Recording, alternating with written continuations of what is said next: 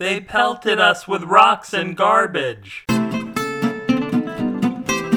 Hello, my implausible platitudes. This is your unlikely compliment host, Matthew Sanborn Smith, and as you gotta be kidding me with all this adulation cast, beware the hairy mango. Today's story is all about what happens when you take a gamble on yourself, and then you remember you don't have any talent. The next time you gamble on using stolen railroad ties for your prefab log cabin, you're sure to receive an off track beating.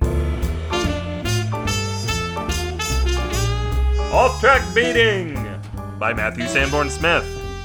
When the second fastest horse in the world, Niedermeyer was a bullfrog, is beaten by a nose, and it isn't by the fastest horse in the world, there's no business like electrical engineering business, people tend to get upset unless they bet on that horse to place. But Niedermeyer was a bullfrog, didn't lose on the racetrack. She lost at the football stadium. The sadly dim witted horse had bet a lot of money she didn't have on herself to lead the 49ers to victory in Sunday's big game. Although her powerful muscles outclassed any others on the field and her four legged stance made her almost impossible to tackle, she had insisted on quarterbacking and watched the ball slip from her hoof play after play as she tried desperately to grip it with her single toe. That she wasn't taken out of the game after the first half was a testament to the city's faith in her can do reputation. Niedermeyer was a bullfrog, left the stadium not only in the dumps, but in the hole for 40 grand. So when I stated she was beaten by a nose, it should come as no surprise that the nose was being wielded by a couple of goons working for the horse's loan shark. The nose had been specially designed for beatings. It was 75 pounds of titanium alloy bludgeoning terror, covered with salted sandpaper so that it could literally rub its nose in it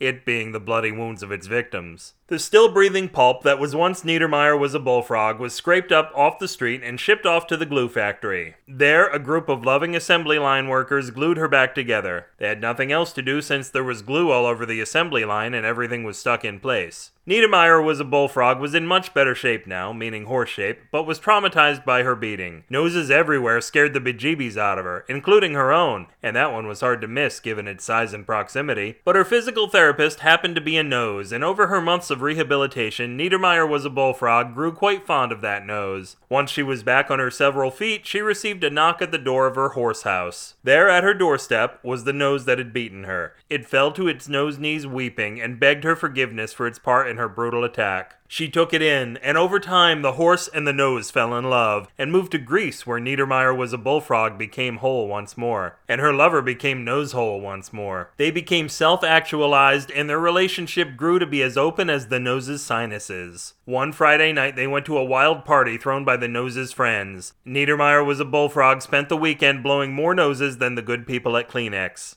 Niedermeyer was a bullfrog's thoroughly uncomfortable jockey who had been sitting on her back throughout this entire story, finally slipped out of the saddle and awkwardly made his way out.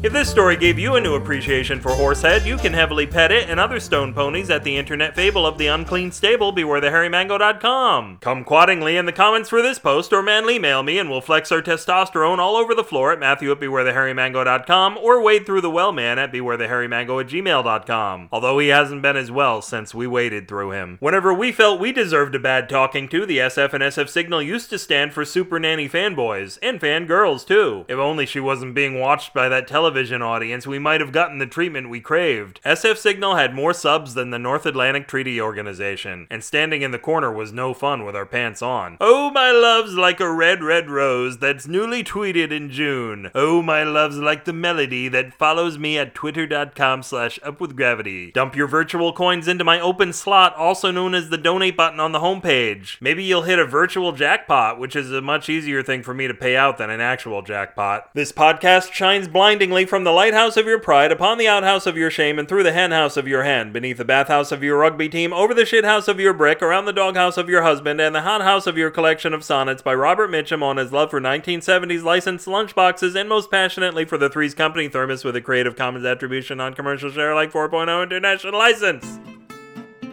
Until Miskatonic University wins a football game against Wossamotta U, this will delightedly roll through the tar and feathers of Matthew Sanborn Smith and remind you, fill it to the rim with Prell. Good night.